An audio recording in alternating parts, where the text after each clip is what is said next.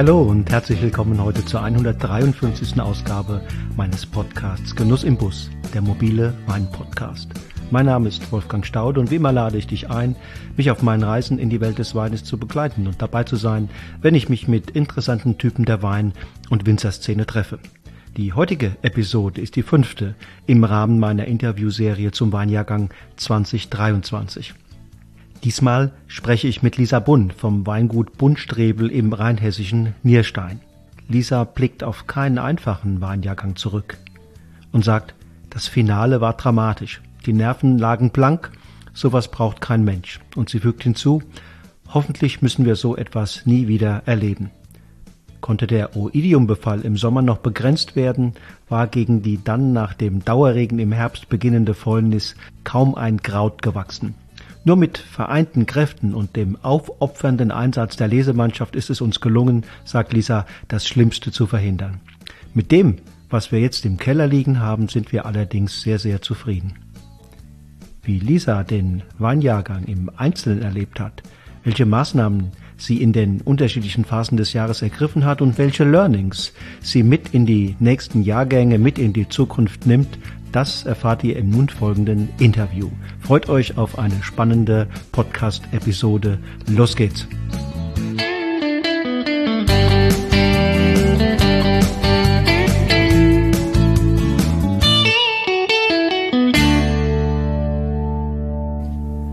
Hallo Lisa, grüße dich ganz herzlich und freue mich, dass du hier bei Genuss im Bus heute dabei bist. Hallo Wolfgang, vielen Dank, dass ich dabei sein darf. Sehr gerne. Wir wollen reden über den Jahrgang 2023. Ich habe ein paar Stimmen ja bereits eingeholt. Und wenn ich das in einen Satz fassen sollte, dann würde ich sagen, Bombenstart ähm, mit einer tollen, exzellenten Blüte, dann äh, ein Frühsommer, der irgendwann äh, Trockenheitsprobleme verursacht hat und dann anschließend willkommener Regen, der dann irgendwann den meisten zu viel wurde. Und deshalb war dann im Ergebnis die Ernte keine schlechte, aber zumindest in weiten Strecken eine extrem mühsame, anstrengende, wenngleich auch zeitlich ziemlich kurze. Wie war es bei dir? Wie ging's los? Ja, du hast es äh, korrekt zusammengefasst und auch noch sehr schön. Für uns war es äh, ein extrem anstrengendes Jahr, weil dieses ähm, die Feuchtigkeit, die Trockenheit, das war alles ähm, immer auf dem Extremlevel.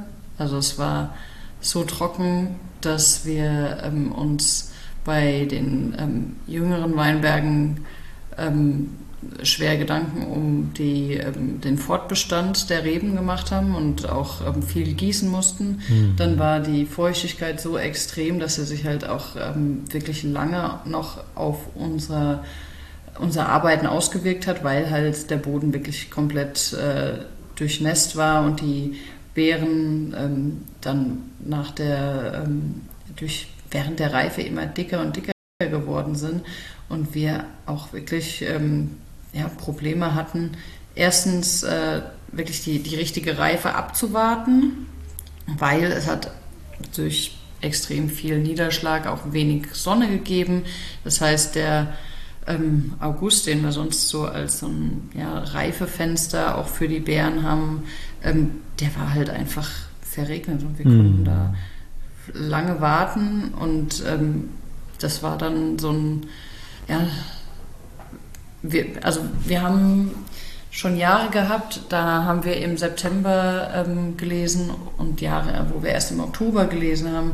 Es gab auch Jahre im August und dieses Jahr war irgendwie so eine Gefühlschaos darin, weil wie es extrem ähm, warm und trocken war, haben wir gedacht, oh, wir müssen im August lesen. Dann war die extreme Feuchtigkeit da, wo wir gesagt haben, oh, die Trauben, die werden nicht reif, wir müssen erst, wir können erst im Oktober lesen. Und ähm, dann äh, diese äh, September, der dann einfach mal komplett Sonne und die Reife gebracht hat, das war das äh, Geschenk des Himmels für uns. Das hat uns wirklich gerettet. Mhm. Aber es ist halt eine große Herausforderung gewesen, da die, das, das richtige Zeitfenster und ähm, auch die Geduld und die Mannschaftsstärke aufzubringen. Weil, mhm. also wir lesen alles mit der Hand. Wir ähm, planen eigentlich mit so einer Lesezeit von vier Wochen lieber mehr, Aber dieses Jahr war es so, dass wir innerhalb von drei Wochen so schnell wie möglich dann auch fertig werden mussten, weil ähm, wir einfach auch bei den internationalen Rebsorten festgestellt haben, dass die Haut langsam anfängt porös zu werden. Also bei Riesling und Burgunder sowieso, aber auch bei ähm, Rebsorten wie Cabernet Sauvignon, Cabernet Franc und Merlot, die dann einfach auch nicht mehr mitgemacht haben. Also wir haben ja, drei Wochen lang gelesen und das dann auch jeden Tag. Die ähm, äh, Lesemaschinen, die wir unterwegs gesehen haben, haben wir manchmal beneidet, aber andererseits ist es halt so, wenn man morgens im Weinberg steht und guckt sich an, was da hängt. Es, es gibt Jahre, und es war zum Beispiel 2018, da hat alles am Stock eine homogene Reife gehabt und war auch top gesund. Dieses Jahr war alles dabei, von, äh, von ganz grün bis ähm, rosiniert mit ähm, Fäulnis und auch reife, schöne Beeren. Also es war wirklich alles und man musste halt wirklich sortieren und das war das ähm, das Wichtige in diesem Jahr, weil ähm, einfach mal runtergelesen ähm, kann man zwar einen Durchschnitt aus extrem hohen und niedrigen, aus reif und unreif haben, aber es hat natürlich nicht den perfekten Geschmack und auch nicht das vollreife Aroma, was wir uns eigentlich halt für unsere Weine erhoffen. Deswegen war die ähm, Handlese extrem wichtig und da auch die, die Schnelligkeit, die Mannschaftsstärke, das Agieren da, wo man gerade mhm. am dringendsten gebraucht wurde. Lisa, du hast mir bei einem, glaube ich, meiner letzten Besuche mal bei dir gesagt, dass ihr jetzt schon seit ein paar Jahren die, die, den Rebspiegel ein bisschen umstellt. Äh, es gab verschiedene Gründe. Einmal, weil du gesagt hast, es gibt Rebsorten wie Cabernet Franc und andere, die werden jetzt auch bei uns ganz gut reif. Aber ein anderer Grund war auch, den du genannt hast, um sozusagen die Erntezeit, das Erntefenster ein bisschen zu entzerren. Äh, ihr wolltet nicht, dass alle Trauben dann relativ homogen zu einem ähnlichen Zeitpunkt reif werden, sondern dass ihr die einen in Ruhe holen könnt, während die anderen noch in Ruhe ausreifen und ein paar Wochen später dann soweit sind. Und was du jetzt ja sagst, äh, trotz dieser Überlegung, die ihr da mal angestellt habt, ist das Zeitfenster ja ein extrem kompaktes gewesen, oder? Ja, das stimmt, aber es wäre noch deutlich kompakter, hätten wir da nicht äh, die spätreifenden Rebsorten, weil also in der letzten Woche haben wir uns auch nur noch mit ähm, den Rotweinen wie Cabernet Sauvignon und so weiter beschäftigt, weil also da war dann auch mit unseren Burgundern und unserem Riesling nichts mehr zu holen, weil da einfach die, die Reife so weit fortgeschritten war, dass es mehr, also für trockene Weine kein ähm, Sinn mehr gegeben hätte. Es wäre zu alkoholisch geworden auch. Und die Erfahrungen, die du gerade geschildert hast, die gelten jetzt mehr oder weniger unisono für alle Lagen. Weil ich weiß ja, ihr habt ja verschiedene Lagen. Ne? An der Rheinfront das eine, aber auch ein bisschen weiter ähm, im, im Hinterland gibt es ja auch Lagen. Oder würdest du da nicht differenzieren? Da kann man durchaus differenzieren. Also wir haben zwei extrem unterschiedliche Standorte, die ähm, die krassen Gegensätze von Rheinhessen zeigen. Nierstein ist wahrscheinlich allen bekannt, ist ähm, berühmt für die steilen Hänge, den roten Boden, den hohen Steinanteil im Boden. Der rote Hang bringt uns hier fantastische, ähm, ja, das Fundament für grandiose Rieslinge, die halt eine ganz, ganz tolle Mineralität haben. Der Boden ist halt sehr, sehr arm, ein hoher Steinanteil. Das heißt, es wird nicht viel Wasser gespeichert. Also hier haben wir weniger Probleme mit ähm, Fäulnis, weil einfach ja, die, die Rebe da gar nicht so viel aus den Vollen schöpfen könnte, um sich unglaublich dick aufzusaugen. Ähm, in Wintersheim, das ist praktisch der zweite Standort, dort haben wir einen Kalksteinboden es ist höher gelegen und spätreifender. Und ähm, hier sind wir so bei 260 Metern. Es ist äh, deutlich kühler als Nierstein. Und ähm, hier haben wir auch einfach, ähm, ja, einfach nochmal so ein, ein späteres Zeitfenster für die Leser. Also wir haben ähm, an beiden Standorten praktisch den gleichen Niederschlag gehabt. Also nicht genau gleich viel, mhm. aber ähnlich. Mhm. Aber wir haben gemerkt, dass Nierstein halt ähm, weniger zur Fäulnis geneigt hat, weil dem, wegen dem armen Boden. Aber es war auch so, dass halt ähm, die extreme Hitze, die wir im ähm, Frühsommer gespürt haben, die war in Wintersheim deutlich weniger mhm. ausgeprägt. Also mhm. da äh, war es dann entspannter. Also es hat beides Vor- und Nachteile. Ich kann schlecht sagen, dass ich das eine oder das andere vorziehen würde, weil ähm, es für uns auch so ja, die Herkunftscharakteristik schön widerspiegelt, weil man da auch wirklich schmecken kann, was macht eigentlich Herkunft und Boden und auch das ähm, Kleinklima und das Terroir aus. Also wir hatten an unterschiedlichen Stellen zu unterschiedlichen Zeitpunkten zu kämpfen. Okay, du sagst im, im, in Nierstand, da kann man, wenn es sehr, sehr trocken ist, äh, da kann man die Welt nicht von heute auf morgen einfach verändern, aber das sind natürlich Rahmenbedingungen, mit denen man jetzt ja schon seit ein paar Jahren immer mal wieder zu tun hat. Ähm, was heißt das sozusagen schon prophylaktisch für die Bodenbearbeitung, für das Laubwandmanagement und für, für Dinge, die, die ihr sozusagen doch ein Stück weit beeinflussen könnt? Ja, also wir haben ja 2018 so einen extremen ja, Klimaänderung ähm, gehabt. Also es war so das erste der letzten extrem heißen Jahre und seitdem gehen wir das Thema ähm, Bodenmanagement im Roten Hang auch sehr viel sensibler an. Wir haben angefangen, ähm, den Boden mehr zu beschatten, abzudecken. Es, ähm, also wir haben ein sehr gutes Forschungsinstitut, das sein Wissen auch mit all uns, unseren Kollegen und uns teilt.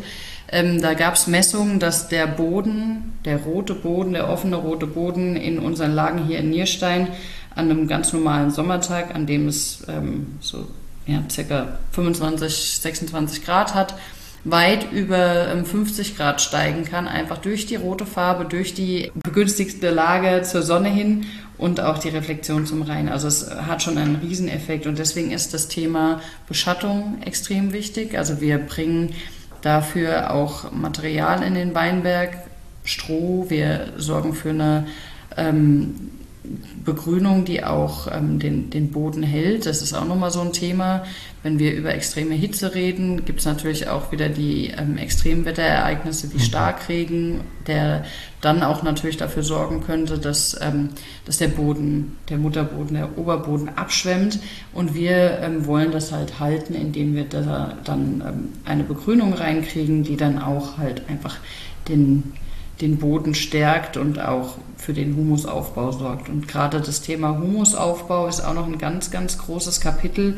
Also wir bringen Stroh rein, wir pflanzen ähm, Begrünungsmischungen, die halt ähm, den, das Bodenleben fördern, aber wir bringen auch mehr ähm, Humus ähm, in Form von, ähm, von Rindenmulch, von Kompost rein. Mhm denn ähm, der Humusgehalt ist auch was, was uns halt ähm, in den extrem schwierigen Situationen wie ähm, ja, äh, Trockenheit und extremer Kälte den, die Reben retten, weil ähm, mehr Humus bedeutet auch mehr Wasserspeicherfähigkeit und das ist dann was, was uns gerade in dieser extremen Hitze sehr hilft.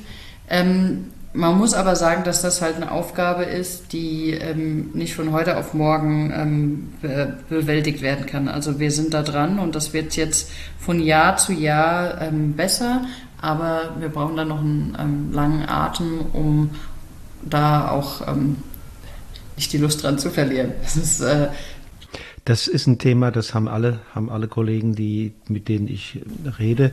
Und es ist vielleicht auch ein Thema, man, hinterher ist man immer schlauer, ne? aber ähm, mhm. man hätte das auch zehn Jahre früher sozusagen angehen können. Dann ja, man muss sagen, vor zehn Jahren haben wir uns eher noch damit beschäftigt, wie steigern wir die Reife, wie kriegen wir mehr, ähm, äh, mehr Mostgewicht, um dann am Ende mehr Zucker zu haben, um dann am Ende ähm, äh, ein, ein, vielleicht einen Riesling zu haben, der international in so einem Vergleich anders da dasteht als jetzt. Also unsere Rieslinge so 11,5 bis 12 Prozent und es ist halt dann doch ein anderes geschmackliches Erlebnis, als wenn man auf der internationalen Bühne agiert und da sind dann Weißweine, ja. bei denen es mit 13 anfängt. Also wir mhm. müssen halt äh, uns klar eigentlich unserer Nische bewusst sein und da ein Selbstbewusstsein ähm, natürlich auch entwickeln und das feiern, dass wir diese Leichtigkeit haben. Ich komme gerade aus Mailand, wir haben ähm, einen italienischen Importeur und da war es so, dass die Leute, ich hatte erst Angst, ich müsste den Riesling erklären und sagen, ja, es ist halt leicht, es hat halt Säure und es ist komplett trocken. Aber es war so, dass die ähm, Italiener extrem begeistert davon waren, so was ganz anderes und Klares und Leichtes zu probieren. Und gerade die ähm, italienischen Kollegen waren komplett begeistert. Es hat richtig, richtig Spaß gemacht, das mal zu sehen, wie, wie wir wahrgenommen werden.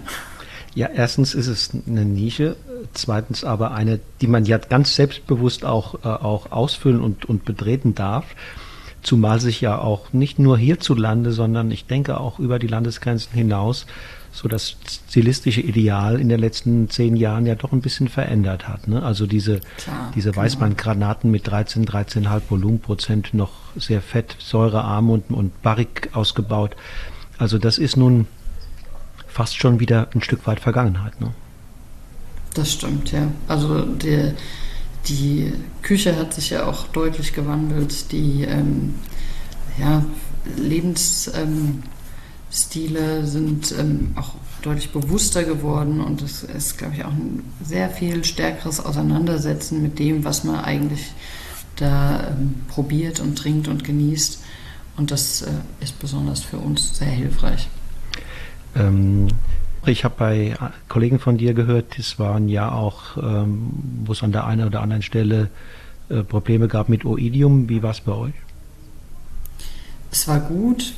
Also gut war, dass wir kein Oidium hatten, aber der Preis dafür war hoch, weil also das war also dieses Jahr hat uns gebrochen, könnte man sagen. Das ist wirklich extrem krass viel Einsatz gewesen an ähm, mit sehr, sehr ähm, viel ähm, beobachten, mit ähm, ständig parat sein, aber auch ähm, Einsatz, der halt auch dann, also ich, äh, ich kann da gar, gar kein positives Wort zu sagen. Ich, ähm, also das Jahr war, ähm, was, das, was den Pilzdruck angeht, extrem und ähm, das ist ähm, Bastians großer Verdienst, dass wir ähm, einfach null Schaden hatten. Das ist aber auch dem geschuldet, dass er sich damit extrem auseinandergesetzt hat, dass er auch, ähm, wir haben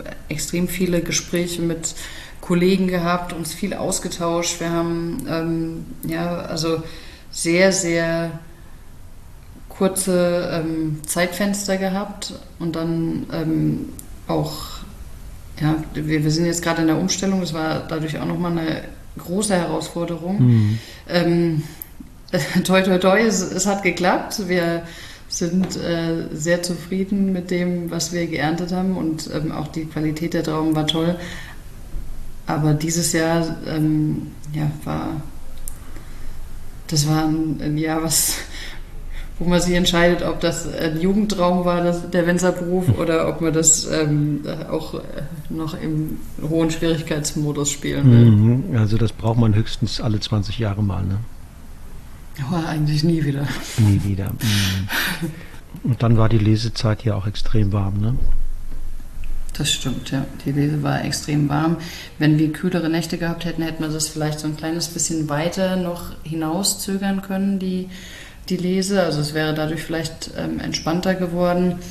Aber die hohen Temperaturen am Tag haben halt auch dafür gesorgt, dass wir nur ein relativ kurzes Zeitfenster zum Lesen hatten, weil wenn es dann am Nachmittag, also es war ja tatsächlich so, dass wir knapp 30 Grad hatten, mit knapp 30 Grad ähm, warmen ähm, Trauben weiterzuarbeiten, ist auch schwierig. Mhm. Da ist es halt wichtig, dass man eigentlich eine gewisse ähm, Kühle im, ähm, in den Trauben hat, um nicht zu warm in die Gärung zu kommen. Ja, also es, es lässt sich ähm, nicht schönreden. Das Jahr hat lauter ähm, Herausforderungen gebracht. Wie viel Ertragsbuße gab es dann im Ergebnis? Also wir haben extrem viel rausgeschnitten. Also wir haben ähm, teilweise bei Anlagen, die wir ähm, in einem normalen Jahr ähm, mit ähm, eh schon, weil wir, wir, sind ja in Nierstein halt mit wenig Ertrag ernten, war es dieses Jahr noch deutlich weniger. Also es ist ähm, schon eine Extremsituation gewesen.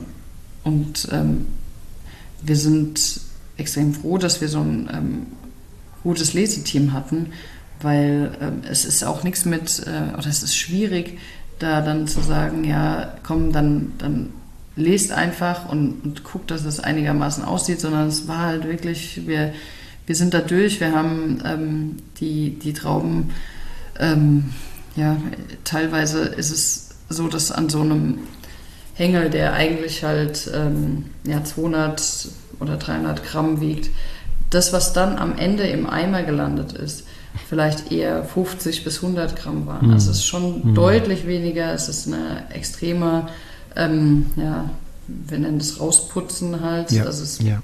es war halt einfach. Muss jede einzelne Traube in die Hand nehmen ne? und muss die, die genau. faulen Beeren rauspitchen. Ja. Hm. Also eine, eine große, ein großer Verlust äh, an, an Menge.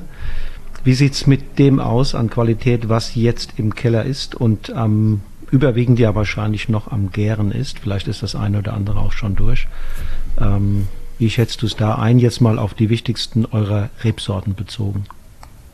Ja, also die Rieslinge sind noch am Gären, die haben auch eine ähm, wunderschöne Mineralität und auch vom Mustgewicht her sind wir nicht zu schwer geworden. Also so eine gewisse Leichtigkeit ist auf jeden Fall noch vorhanden. Wir haben aber weniger Säure im Vergleich zu 2021 und ähm, das spielt ja vielen in die Karten. Für uns ist ja Riesling ohne Säure ähm, immer ein bisschen schwierig, aber es, er hat eine Säure, aber weniger als jetzt zum Beispiel. Sag mal eine Zahl.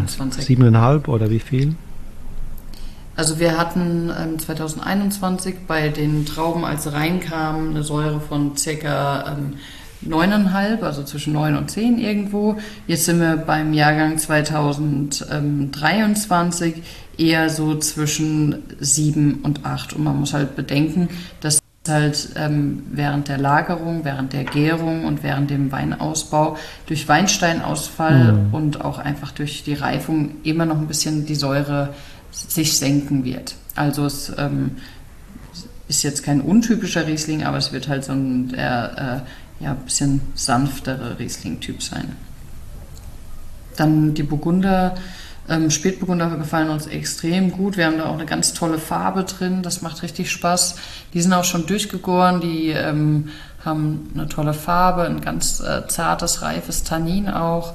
Also das, äh, das lässt uns schon mal ähm, sehr positiv gestimmt sein. Wir wollen die ähm, Rotweine jetzt auch noch ähm, im Stahltank ihren BSA machen lassen und mhm. danach geht es dann ins Barrikfass für ein Jahr. Bei den ähm, ja, Lagenwein dann auch zwei Jahre. Ähm, ja, also, also die Burgunder gefallen uns auch sehr gut. Die ähm, Chardonnay und Weißburgunder, Grauburgunder haben eine wunderbare Frucht gekriegt dieses Jahr, sind auch nicht zu schwer, auch schon einiges trocken. Macht Spaß. Ja, wenn man über den Jahrgang spricht, dann hat man ja immer so die Hoffnung, man hat einen jubelnden, überglücklichen ähm, Winzer oder Winzerin ähm, an der Strippe, die ins Schwärmen geraten und ähm, ja die ganze Anstrengung, die über das Jahr hinweg ähm, ja geleistet wurde, kulminiert in sozusagen in einer Lese- oder Postlese-Ekstase. Aber das ist das ist jetzt hier nicht der Fall. Nein, also 2023 ist nicht so wie nach der Geburt, dass man alles vergisst und dann denkt, oh, es war ja eigentlich voll schön, sondern es ist wirklich äh, schon krass. Ich müsste noch ein paar Jahre vergeben, müssen wir sagen, ach, das war ein, ein ganz toller Jahrgang. Also die, ähm, dieses Jahr war halt ähm, durch die Vegetationszeit schon ähm, vom Stress geprägt. Dann kam ähm, diese extrem hektische Lese. Ähm, das Resultat, was wir jetzt im Keller haben, gefällt mir sehr gut und was ich auch so bei den Kollegen bisher probiert habe, ist auch echt phänomenal, macht Spaß. Also ich glaube, wir werden uns freuen über das, was wir haben und auch ähm, mhm. sehr glücklich damit werden. Aber es, ähm, es, es, lässt nicht vergessen, was es uns gekostet hat. Mhm. Aber was man auch, glaube ich, festhalten kann, dass in so einem Jahr die äh, ansonsten ja das große Potenzial des roten Hangs in diesem Jahr ein Tick äh, problematisch war. Ne? Ja, ich, also mit dem Roten Hang hatten wir halt eigentlich am wenigsten Probleme. Okay. Das war schön. Also das war, ähm, wir haben eine wunderbare Reife und die Fäulnisproblematik war halt auch deutlich geringer. Deswegen konnten wir auch sehr viel später lesen. Also es war, war gut. Ich, ähm, es hat sich doch wieder rausgezeigt, herausgestellt, dass halt gerade diese Lagen, die, ähm, ja, die einfach schon seit Jahrhunderten für große Weine stehen, mit den schwierigen Situationen halt deutlich besser klarkommen als jetzt tiefgründigere Böden. Mhm. Okay. Okay. Das nehme ich so mit und sage ganz herzlichen Dank, Lisa, für deine, für deine bereitwillige Auskunft und auch über Dinge zu reden, die dir manch, an manchen Stellen gar nicht so leicht gefallen sind. Hab eine gute Zeit und ähm, grüß Bastian. Dankeschön. Ciao. Tschüss.